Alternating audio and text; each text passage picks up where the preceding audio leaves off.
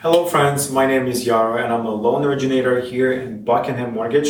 And today I want to cover one of the services that we are offering to our borrowers and clients besides the loan origination, it's a cash out refinance. So we'll go over into details what is the cash out refinance, what is the maximum cash out refinance you can get, what is the benefits where you can use it, and the most importantly, how to turn the cash out into positive cash flow at the end of the month.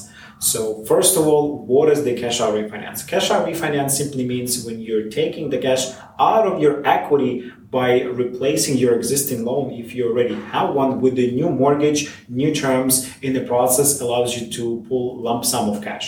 What is the maximum you can do? The industry standard is up to 80% of the value of your house if you're doing it on the primary residence or up to 75% if you're doing investment property.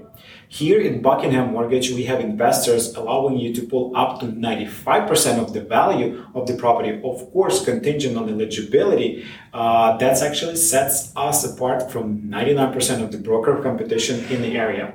So, where you can use it for? Uh, first and foremost, you can consolidate your debts by paying down the high interest debt into low interest debt. For example, your credit cards, your medical bills, your personal loans.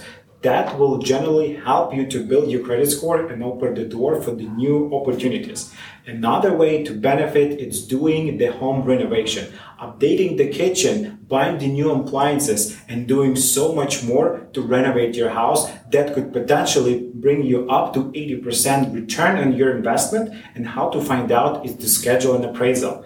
And if you happen to own the business, you can reinvest that cash into your business by growing a business faster, helping it scale. Or if you're investor, you can add another unit to your portfolio by funding a down payment, closing cost, or furnishing a unit. And we'll go over more detail in the part two.